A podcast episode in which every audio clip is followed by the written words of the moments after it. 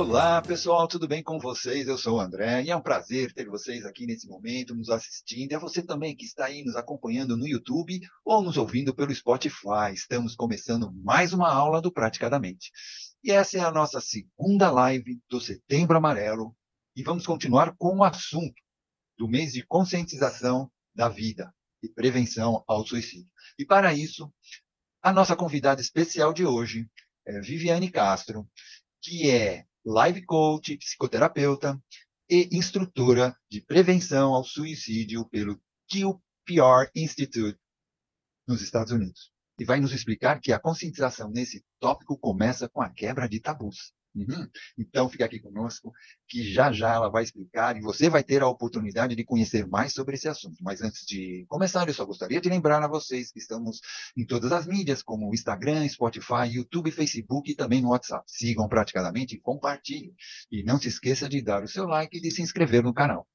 Viviane, agora eu passo a palavra para você. Muito obrigada. Oi, boa noite.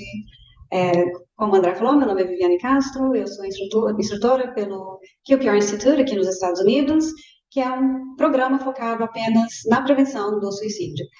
E é o que vamos falar hoje, né? Um assunto muito delicado, mas que precisa ser falado. De tão delicado que ele é, ele precisa ser mais falado para que a gente possa alcançar uma quantidade maior de pessoas para terem a educação sobre o assunto, é, para isso poder levar a como diz isso, acabar com a estigma e também é, podemos conscientizar outras pessoas, porque só assim que a gente vai poder ajudar.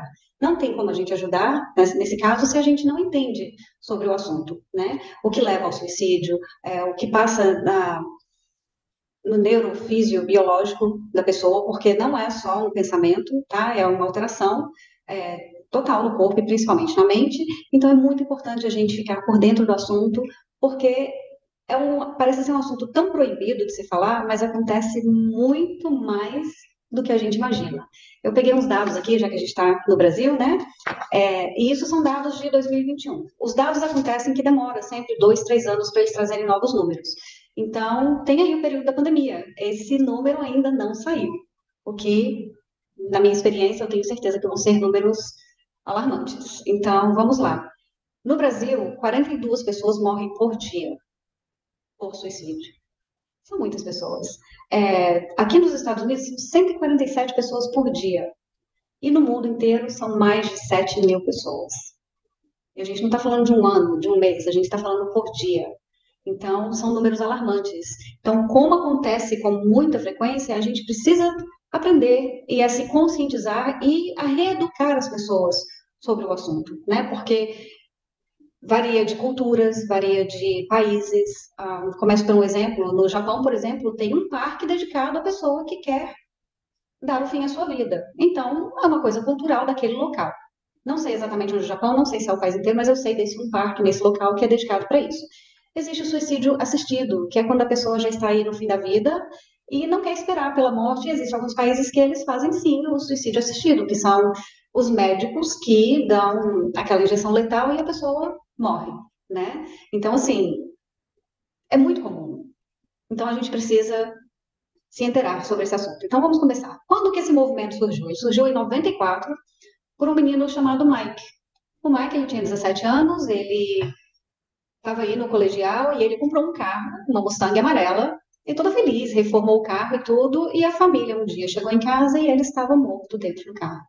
Então ele morreu por suicídio e no dia do velório a família foi distribuindo fitinhas amarelas. O amarelo era da cor do carro dele. Então, assim, tomou uma proporção grande na mídia e foi aí que, como é que fala, conscientização, né, tá da própria mídia, vamos ter um mês só para conscientização sobre esse assunto. E foi assim que surgiu o Setembro Amarelo. O Dia Internacional da Prevenção mesmo é no dia 10 de setembro, é onde eles ah, põem mais ênfase sobre o assunto. Mas por que a conscientização é importante? Temos que acabar com o estigma. Existe muito estigma, principalmente em relação à religião. Ah, a pessoa vai para o inferno. Quem sabe se vai, se não vai, né? Então, assim, a gente tem que tomar muito cuidado com isso, porque às vezes a pessoa não busca ajuda por conta de um julgamento desse tipo. Então, é muito importante a gente, nesses momentos, deixar a religião de lado, a não ser que a religião é o que vai ajudar aquela pessoa a buscar um tratamento mental e ter o apoio da igreja ou da entidade que ele escolha, né, da religião, para poder dar um apoio maior ao tratamento que a pessoa está fazendo. É, falar de morte já não é confortável, né? Falar de suicídio ainda, pior ainda. Por que, que vocês acham que é pior? Deixa eu abrir a minha pergunta aqui para a sala. Morte é ruim, por que, que suicídio é pior? Ah, eu acho que é, é aquele. É, né, não sei, mas principalmente quem já passou por isso, né? Quem já, já teve, ou na família, ou uh, amigos, né? Já teve algum caso. Eu acho que quando eu falo em suicídio já começa a doer um pouco, né? Porque tirar a vida, né? A uhum. morte é aquele negócio, aconteceu um acidente ou morte normal, né? Sim. E o suicídio é aquilo, é tirar a vida, né? Então acho que aí já começa a, a doer um pouco mais, né? Sim, com certeza. Porque ficam sempre aquelas perguntas, né? Por que, que a pessoa fez isso? Por que, que a pessoa não me procurou? Ficam tantas dúvidas que a gente prefere não falar. E a gente a acha. A coragem, né? Também. Sim, a gente vai entrar nesse assunto aí de coragem. Não dá um pouco de. Não, não passa um pouco pra gente uma sensação de incompetência? Uhum. Incompetência é. Nossa, né? Não do outro. Sim, nossa, de, certa forma, de não ter percebido. Dependendo, de não ter percebido, de não ter, de incapacidade, de não ter sido capaz de ter feito algo para ajudar aquela pessoa, de ter interrompido aquele ato, né? Então, assim, e por, a gente também não fala sobre o assunto, suicídio, porque a gente acha que se falar vai acontecer. Então, fica no escondido. Então, por isso que não tem tanto, assim, como é que fala, tantos recursos que a gente, que deveria ter, vocês viram pelos dados, porque a gente acha que se fala vai acontecer.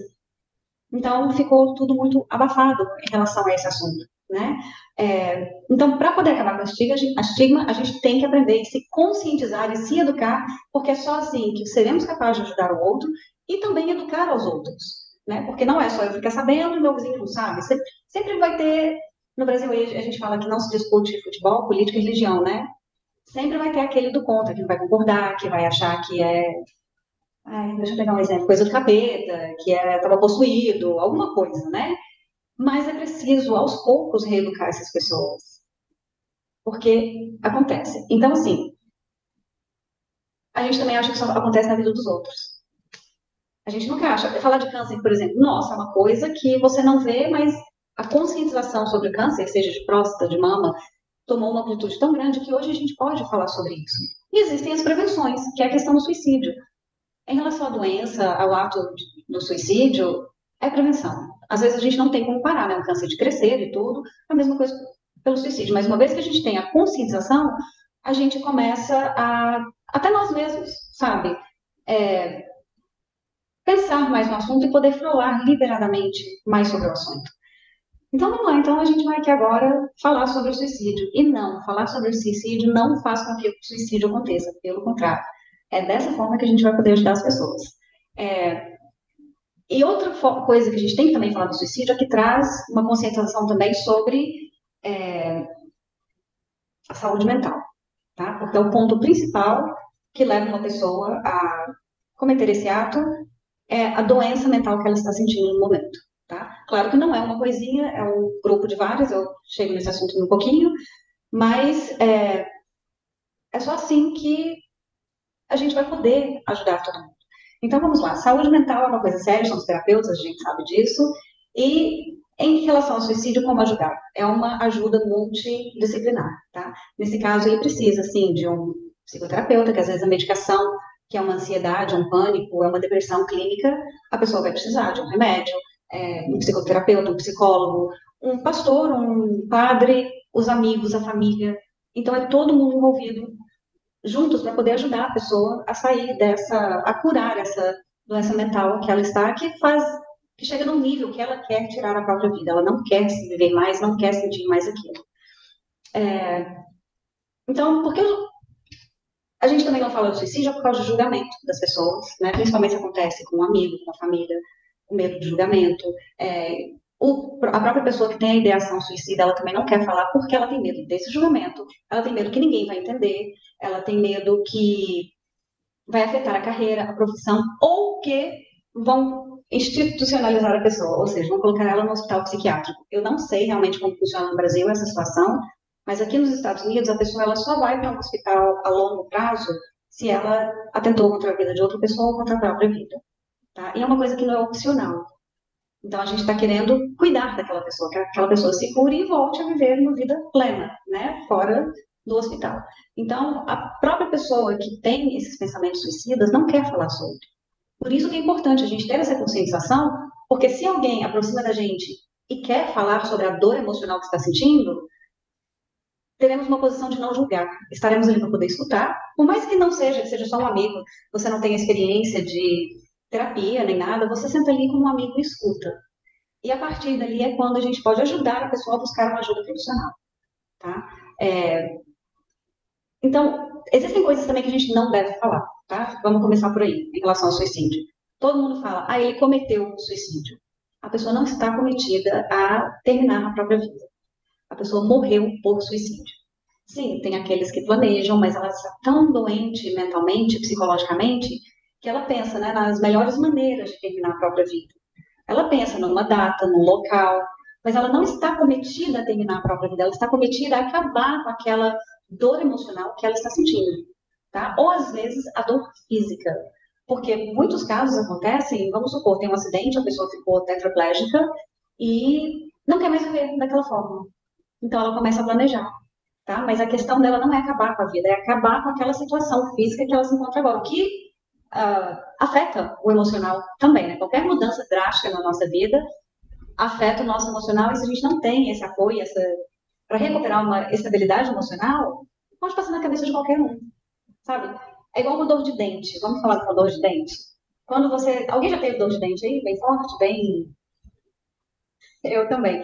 E é uma dor que te tira do sério, que não te faz pensar o que você quer. Você quer tomar um remédio, o remédio não passa a dor, você quer arrancar o seu dente. Na questão do suicídio, a dor emocional é tão grande que a pessoa quer acabar com aquilo ali. Ela acha que vai demorar para o remédio fazer efeito, ou que a terapia não vai funcionar, principalmente se ela não tem rede de apoio ao redor dela. Tá? Vivi, Então, oi?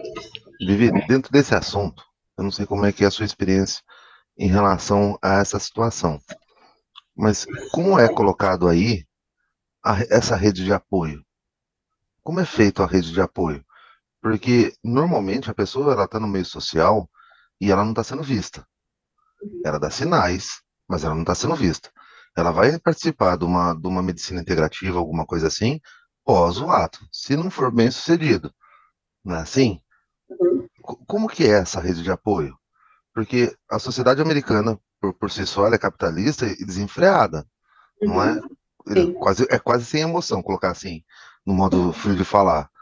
Co- Como, como que se olha aí na cultura essa, essa parte?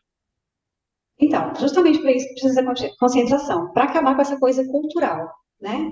Então, assim, o QPR significa Q é de question, que é perguntar, o P é de persuadir e o R é de referir, ou seja, a gente tem que fazer a pergunta, sabe? Deixa a pessoa desabafar e, claro, uma vez que você observa os sinais, você faz a pergunta. É uma pergunta extremamente difícil de fazer para alguém, tá? Invasiva?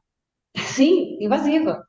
E depois, se a pessoa comenta alguma coisa, você nota ali uma distorção na voz, um agito a mais, porque a, pessoa- a- a pergunta incomodou a pessoa e ela já estava pensando, e na cabeça dela pode ter sido assim: nossa, descobri o que, que eu vou fazer, né?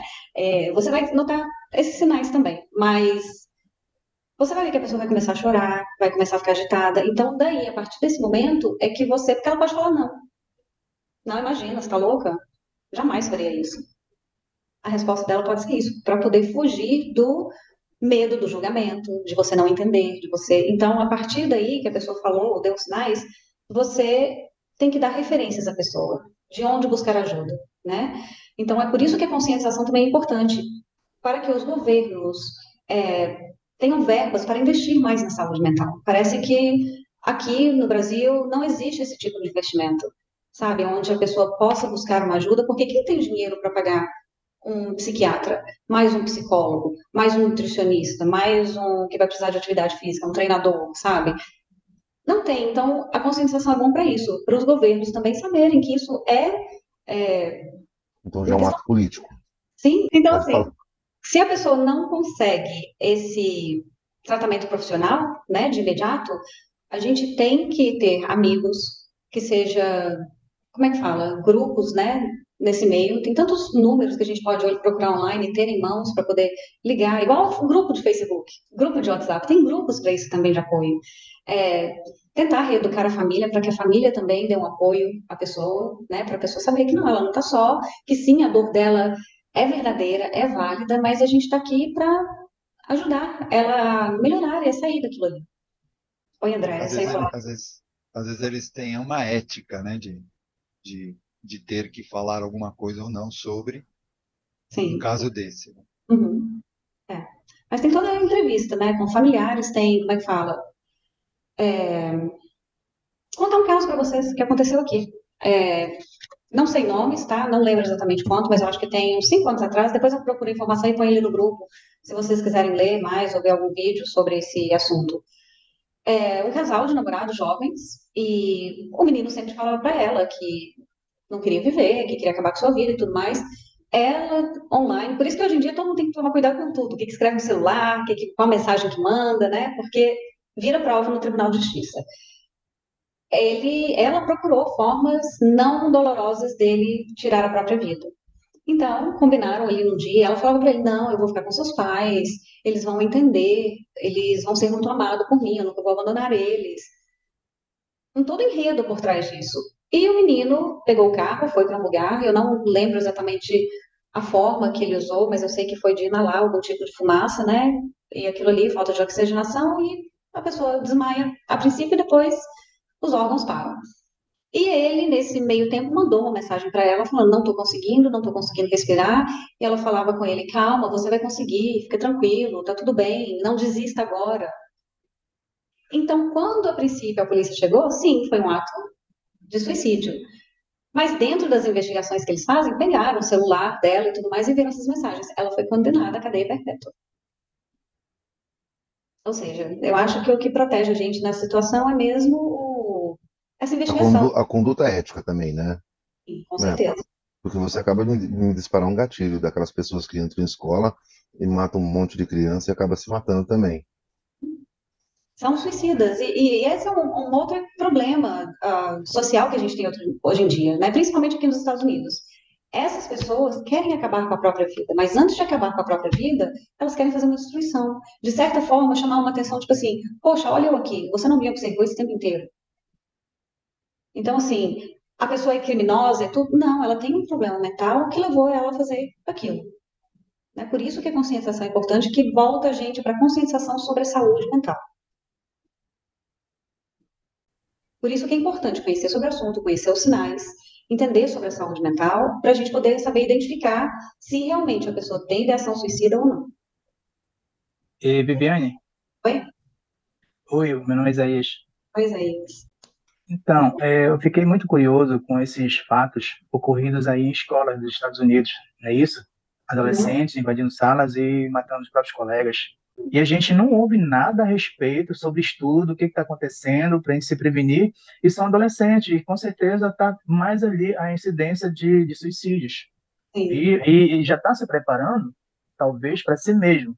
Mas indo para o colégio é mais um motivo para ele fazer isso consigo e não fazer com os colegas dele. E os colegas são bem inocentes lá. Então, não tem um estudo sobre isso, não? Não, não tem. Vira politicagem, né? A política toma conta nesse assunto. Tem que dar uma satisfação para a sociedade.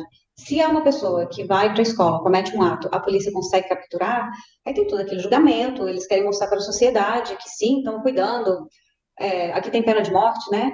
Pena de morte, dependendo do estado, ou vai para cadeia perpétua. Então é para dar uma satisfação para a sociedade. E daí acabou aí é abafado, aí depois começa tudo de novo. Aqui parece que é um ciclo, né? E é muito preocupante. Dentro desse trabalho que eu faço de sair para escolas, para centros de, como é que fala, tratamentos terapêuticos, que é onde eu vou, né, ensinando sobre a prevenção do suicídio, vem sempre essa questão. E que que, o que, que a gente pode fazer como profissional? Nada, porque é a política, não é a gente é como você falou, não tem um estudo, não tem nada, mas a gente que é profissional, se pega o currículo daquela pessoa ali, você vai ver que tinha um bullying por trás daquilo. Vamos pegar o, o de Virgínia, que foi um dos maiores que teve. Foi um coreano, ele entrou na Universidade de Virgínia e acho que ele matou 32 pessoas, se eu não me engano, e tirou a própria vida também.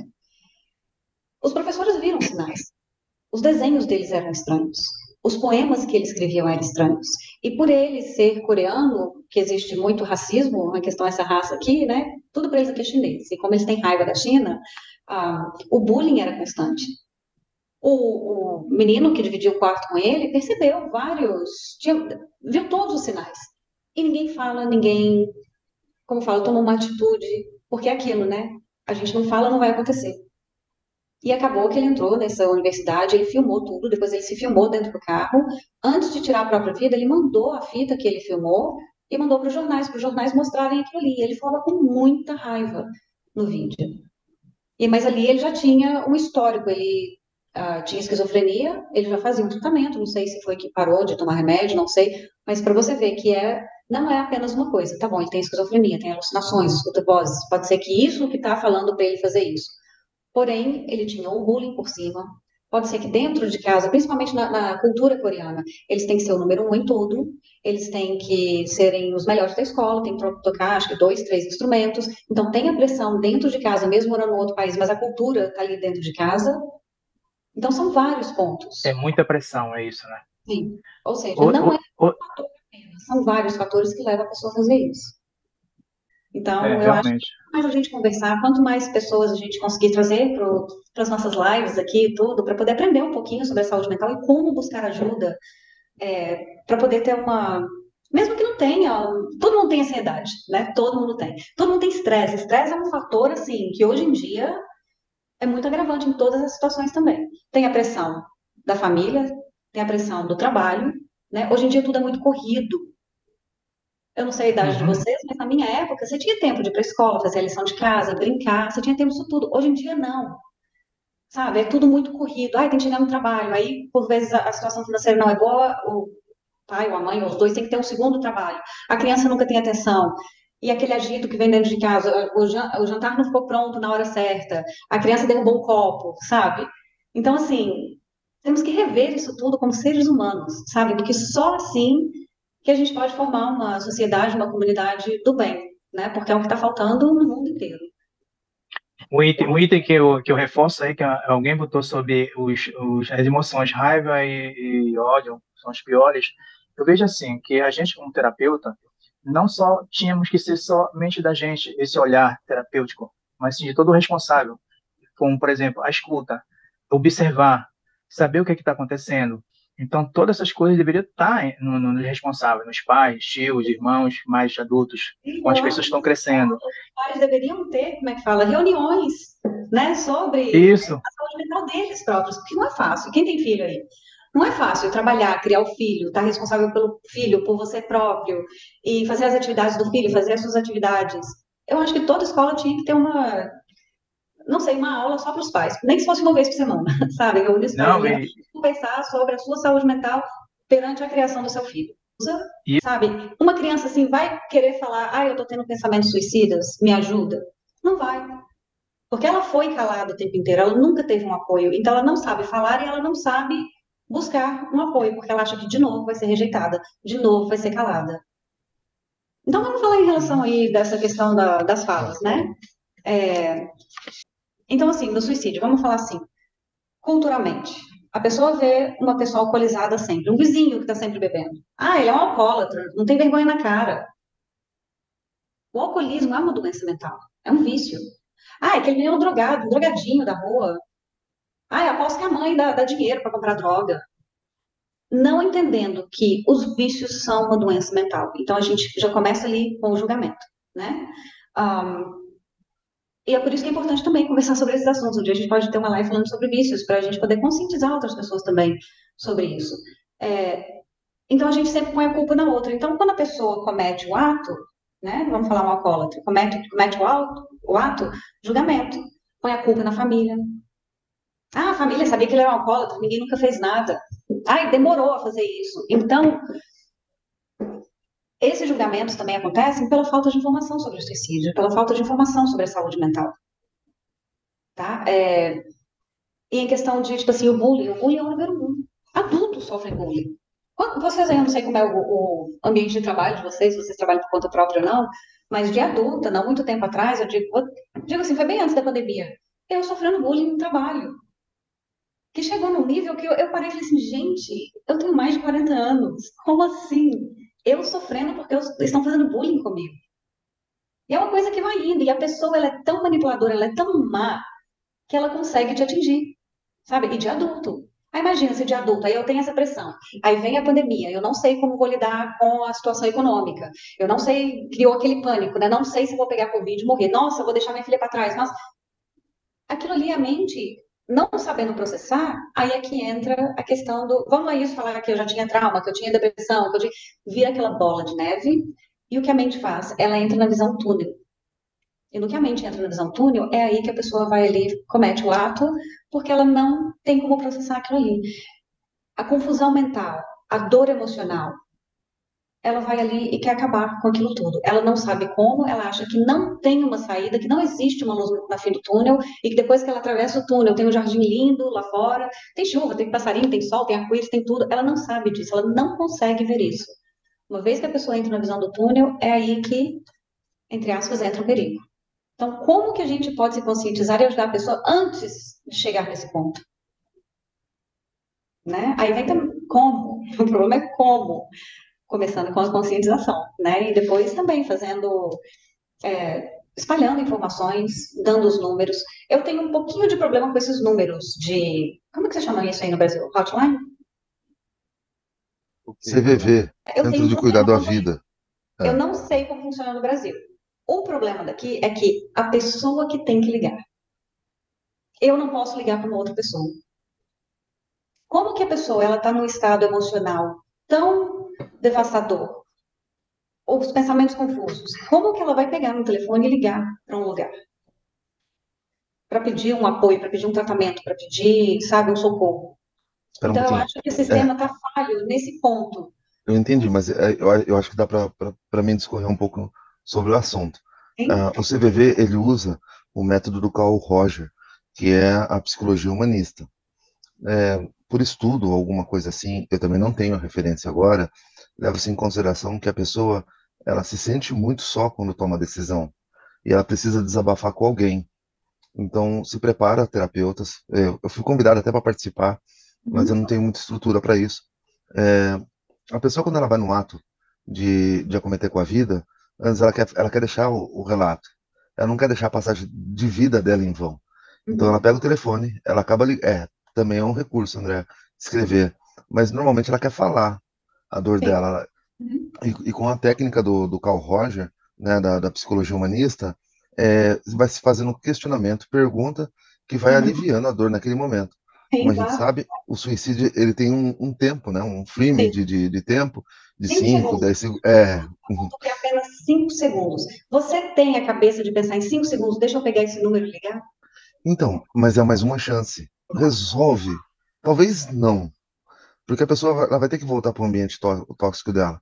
Ela vai ter que conviver com o abusador. Normalmente tem, tem um histórico de abuso, como vocês estavam falando. Então, quando se liga pro, pro CVV, alivia aquele momento. Sim, Mas a- às vezes, se ela pegar um terapeuta, um atendente, que vai um passo além, pode fazer a mudança de vida daquele cliente. Quer dizer, não vai impedir é, a pessoa de cometer o, o ato, porque talvez não lembre nem do número. Mas para aquelas que lembram, elas vão ter mais uma chance de recomeçar. Exato, sim, é uma, é uma opção a mais que a pessoa tem. Só que a questão é, como a pessoa vai chegar a pegar nesse telefone e ligar? Sendo que ela tem, tipo assim, uma janela de 5 segundos, sabe? Entre o ato e entre esse túnel abrir, ela fala, opa, peraí. Sabe? Mas com certeza esses números são importantes. Tanto que aqui as pessoas também não lembram o número, é um número tão longo. Eles diminuíram o número aqui, mas também que tá assim, não tá em alta ainda o número. É mais fácil você ligar para o 91. Mas o que, que a pessoa liga para o 91? O que, que ela vai pensar? Ah, vou parar no hospital psiquiátrico. Por isso que a conscientização é importante também para as pessoas que estão adoentadas, para as pessoas que têm esses pensamentos, para elas saberem que, sim, tem uma rede de apoio. Sim, você não precisa viver nessa condição emocional para o resto da sua vida. Não, você não precisa acabar com a sua vida para você parar de sentir essas dores. Sim. Né? Mas Concordo. é uma opção, concordo com você Eu, plenamente.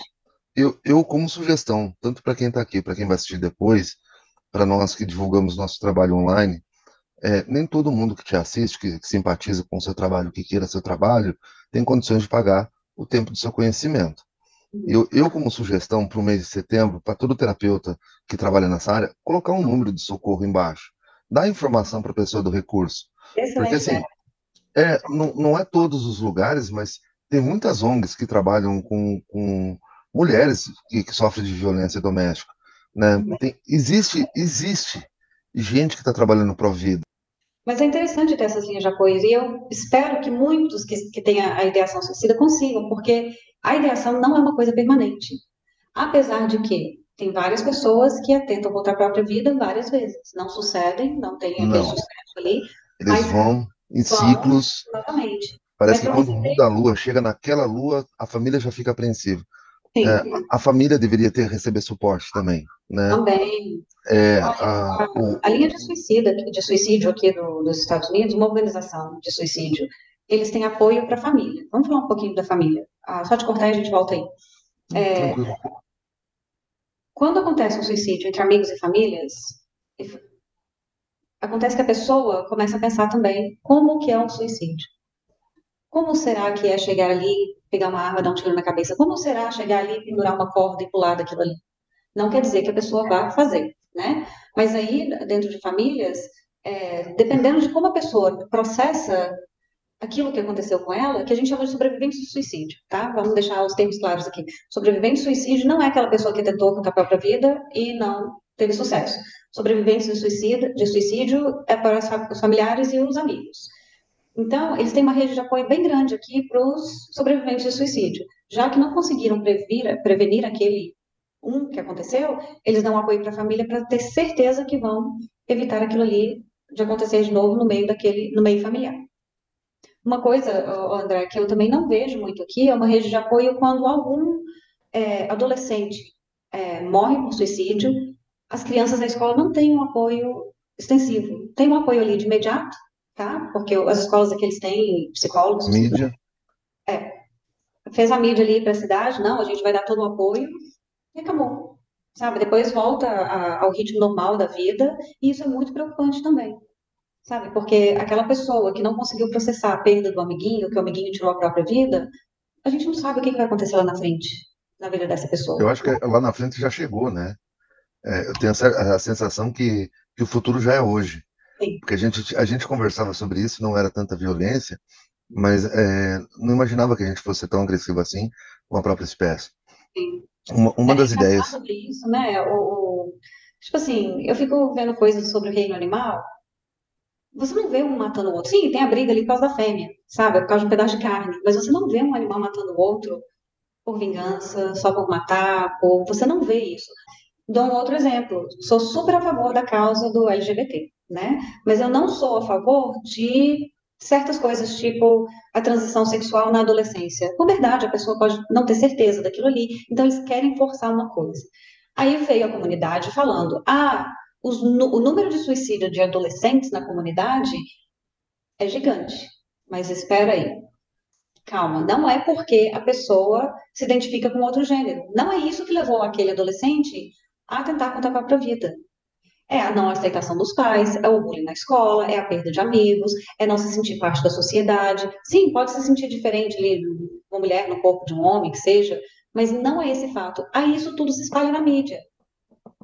Aí tá vendo? Aí estão falando que adolescentes só atentam contra a própria vida se é, se não se identifica com o próprio sexo, porque não é aceito na sociedade. Então, a informação que é disseminada e o, o foco, ele toma uma desproporção assim. É por isso que a gente tem aí os tabus, a, a estigma, aí vira uma coisa sem fim.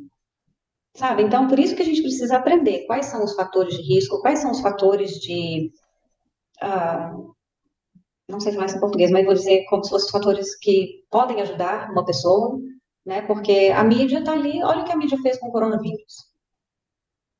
Sabe? Está ali para causar um pânico, está ali para poder impor alguma coisa para a gente. Por isso que a gente tem que tomar muito cuidado naquilo que a gente escuta da mídia, naquilo que a gente quer processar, sabe? Questionar aquilo ali é verdade, não é, é porque a mídia foca muito nessas coisas. Então, ser da comunidade LGBT é apenas um fator, não é o único.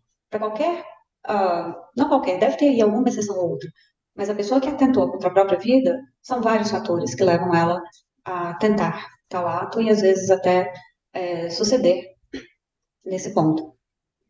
Então, é, a gente só tem que saber que prevenção é possível, né? O pensamento ele não é para sempre, mas é não, esse, esse, espaço de discussão é muito importante. Esse uhum. espaço é porque na verdade uma das coisas que acontece é que é, a gente tem um, a palavra morte como uma coisa inalcançável, né? Só que ela é de uma chance só. É, ela é só aquilo. É uhum. É uma única tentativa, né? E, e se bem sucedida colocar desse jeito, ela, ela realmente não, não, é um jogo de videogame, é ali, né? né? E na é, coisas assim, frases positivas funcionam, com certeza. Só que naquele momento ali não vai funcionar. A pessoa não quer saber, nossa, a gente precisa de você, você é muito importante na minha vida. Se você for, vai ficar todo mundo sofrendo. Ela está sofrendo, não é sobre você nesse momento, não é sobre a família dela, é sobre ela, ela está sofrendo. Então é importantíssimo saber escutar, sabe? Ah, você está com depressão? Imagina, a vida é linda, amanhã passa, amanhã é outro dia. O ser humano tem um problema, que a gente escuta muito para poder responder, a gente não escuta para poder entender. Escutamos para responder, não escutamos para entender.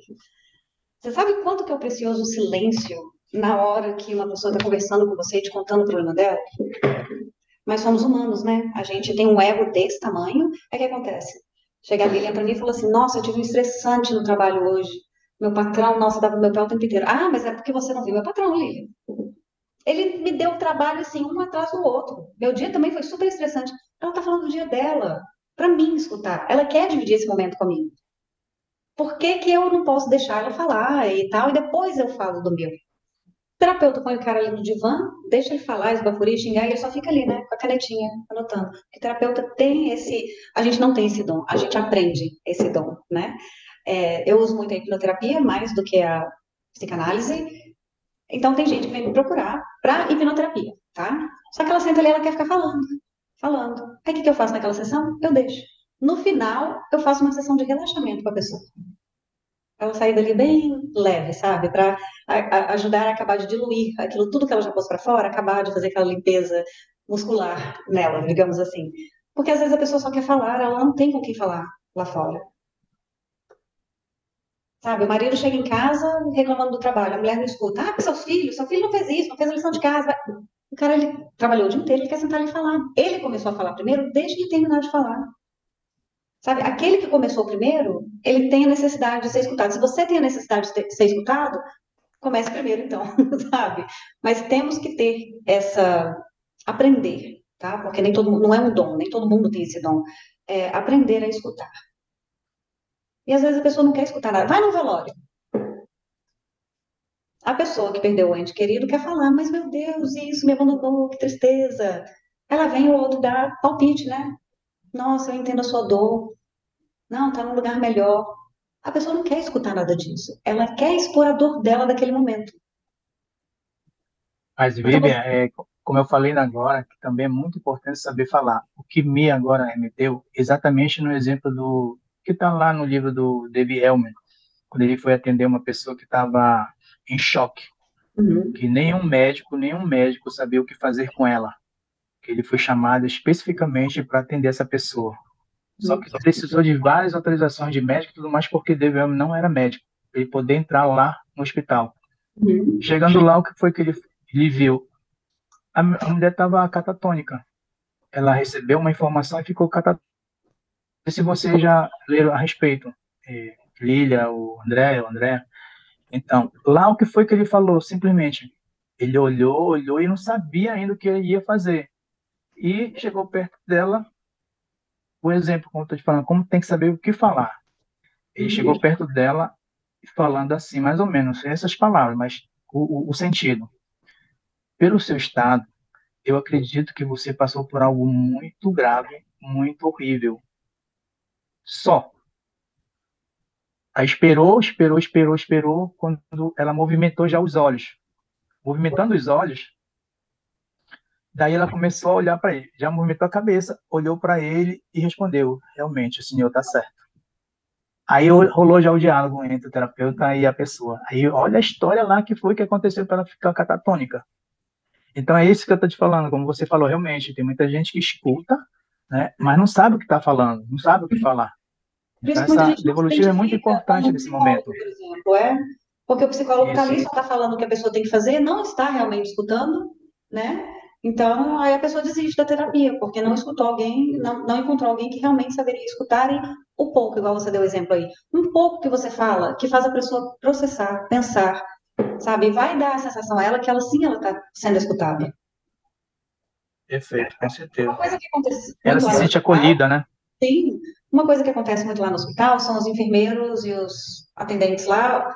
O paciente está ali jogando as coisas na parede, né? E eles falam assim: ah, tá fazendo isso por atenção. Quem não quer atenção? Por trás da atenção, tem muito ali. Por que que você tem rede social? Por que que você vai ali no Instagram e posta uma foto? Ah, porque eu gosto. Não é porque só você gosta, para isso você deixa ali no seu telefone.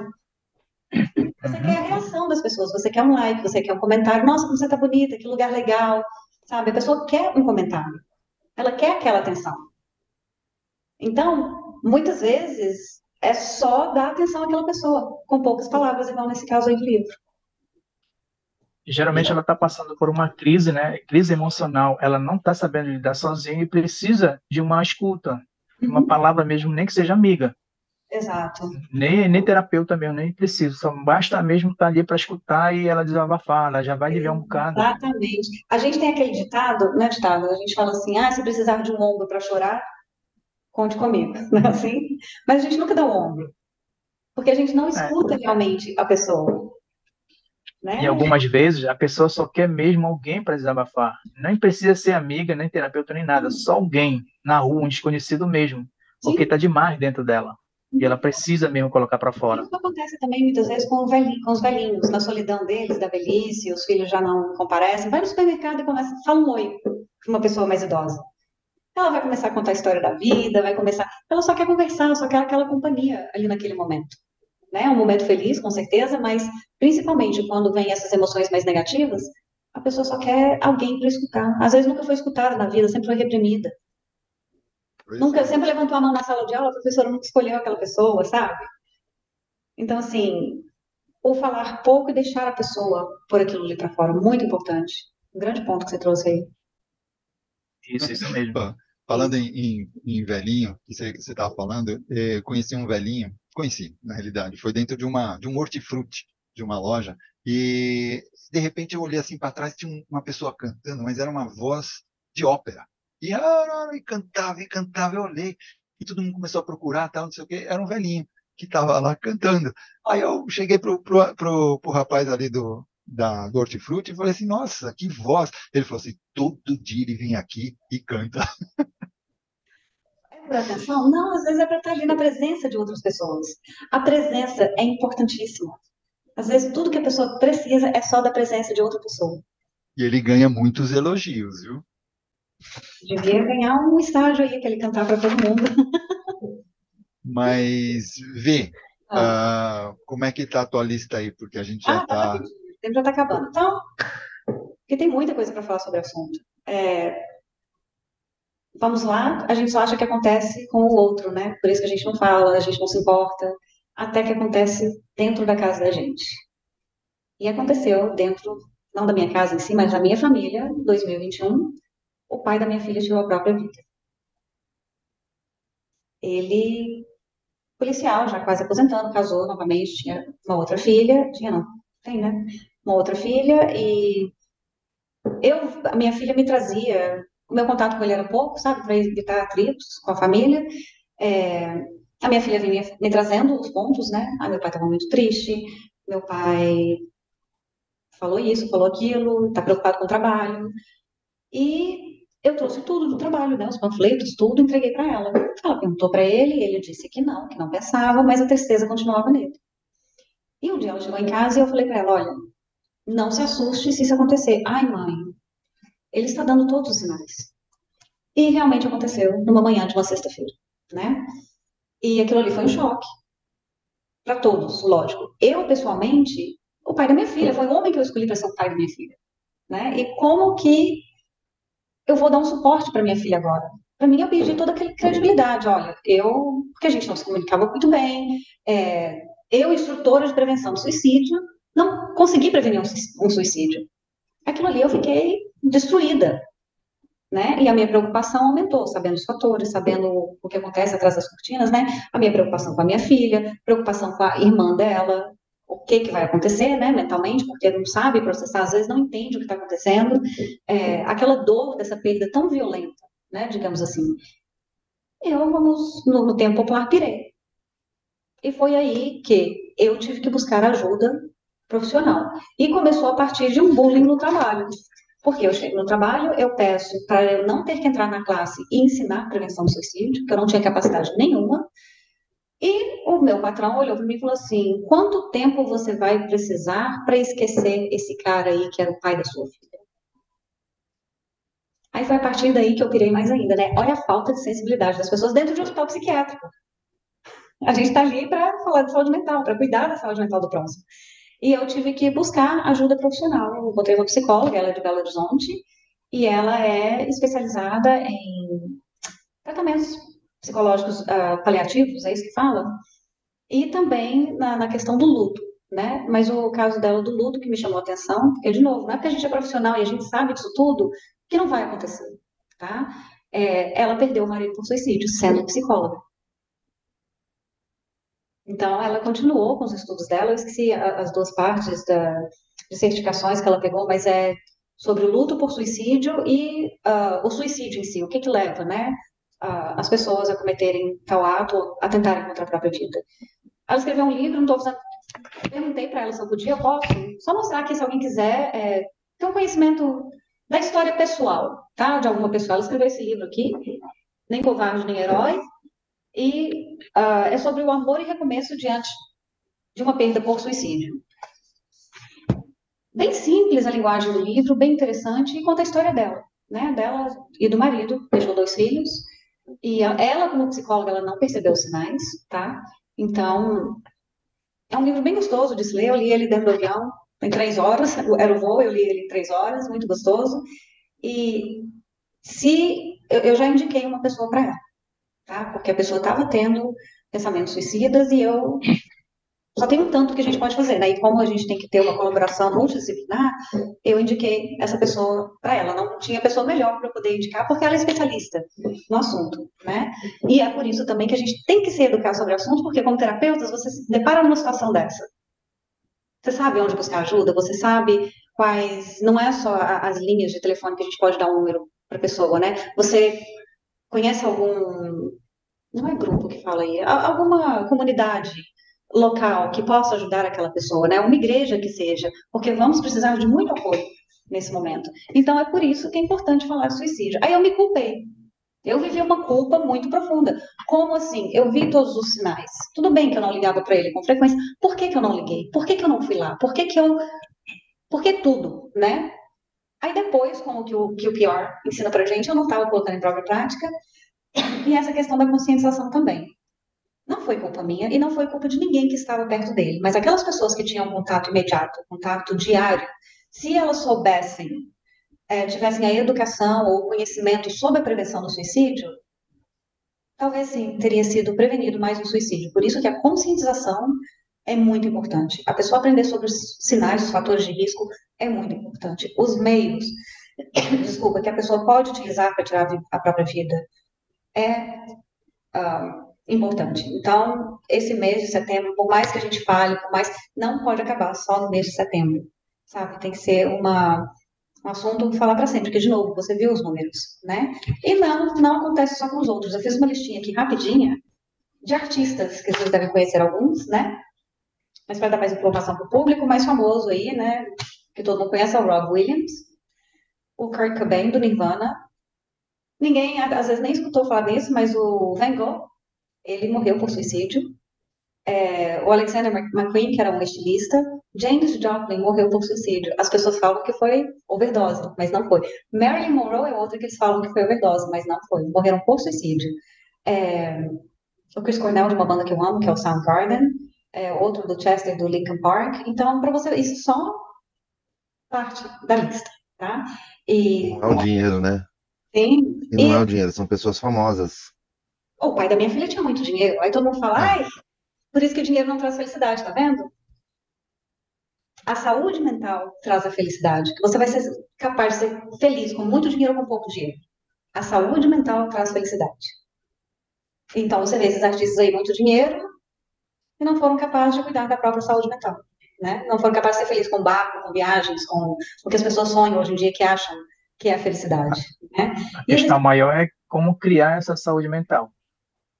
Com a conscientização sobre a saúde mental em si, né? Que eu acho que o suicídio um dos itens, muito legal da saúde mental, né? A pessoa entendeu o que, que é esquizofrenia, entendeu o que é bipolaridade, a gente nunca vai se formar como médico, como psiquiatra, né?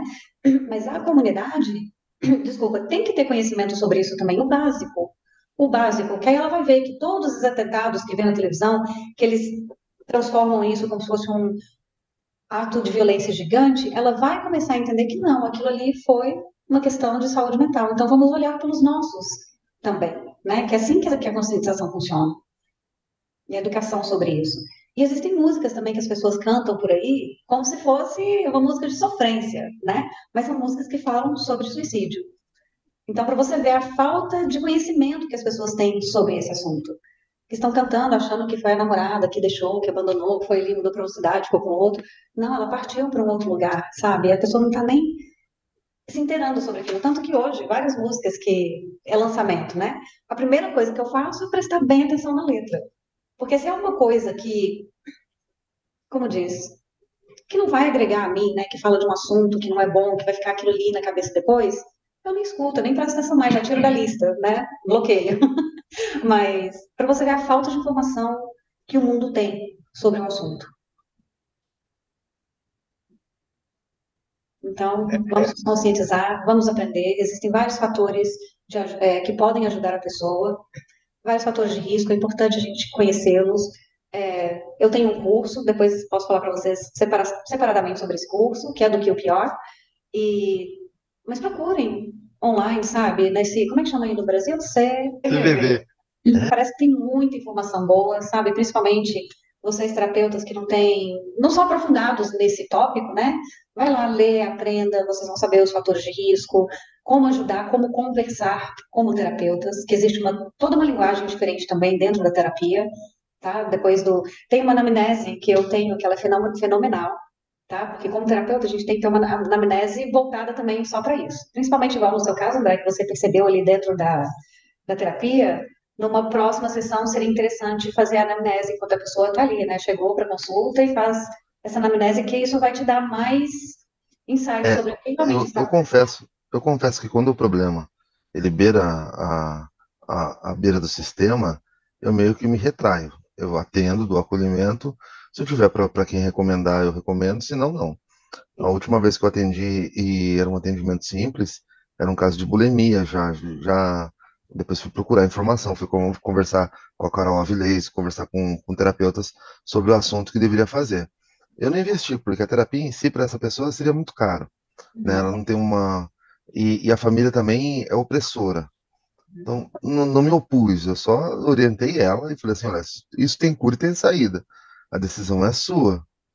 Porque a gente precisa ganhar, precisa. Você falou aí, a gente precisa ganhar, lógico. Eu faço alguns serviços voluntários, sabe? Respondendo essa questão de prevenção do suicídio, e eu posso pegar um caso que possa estar indo para esse extremo, eu sempre dou a referência de outra pessoa. Eu, tenho, eu a minha parte de apoio nessa situação é ter certeza que ela vai buscar a ajuda de um é, licenciado profissional, né? Principalmente um psiquiatra, que possa ali, que às vezes a medicação de emergência é o que vai ajudar, né, no momento, que a pessoa, igual, ela criou aquela visão de túnel, né?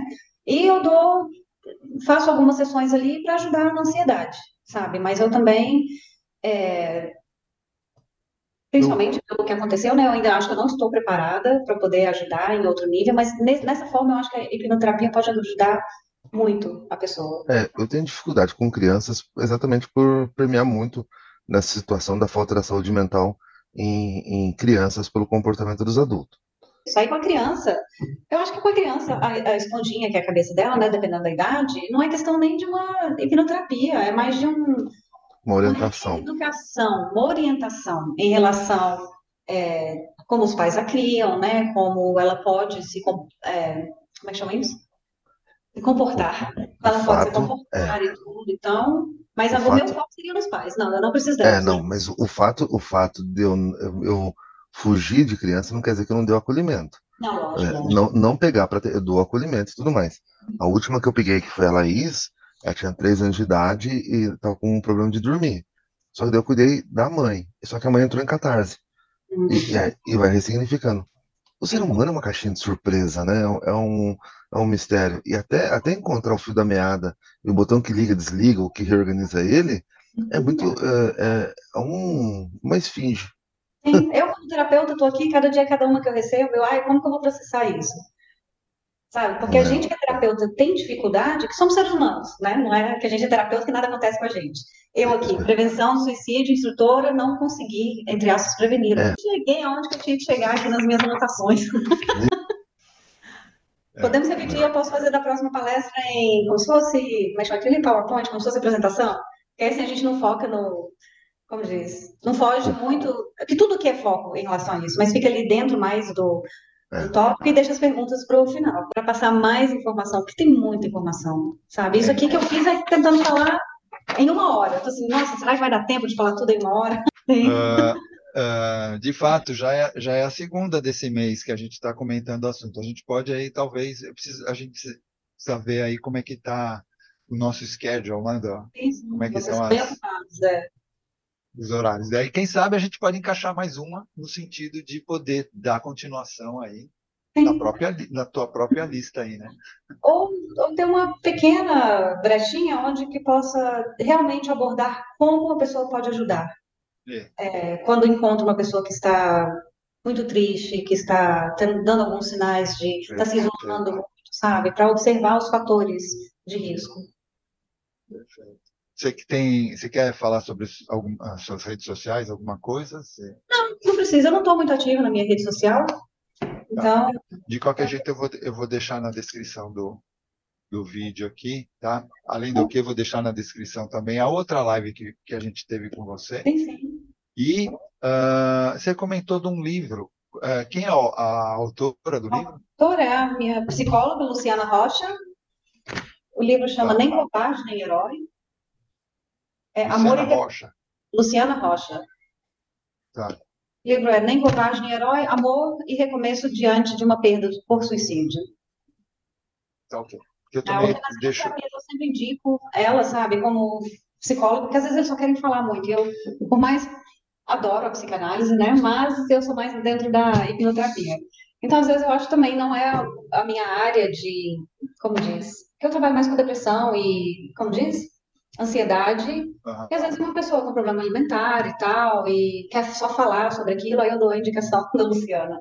Esse é um assunto tão pessoal para mim, né, que se alguém tiver alguma pergunta, alguém que for ver a live, se tiver alguma pergunta, pode me mandar mensagem no direct, que eu faço questão de responder.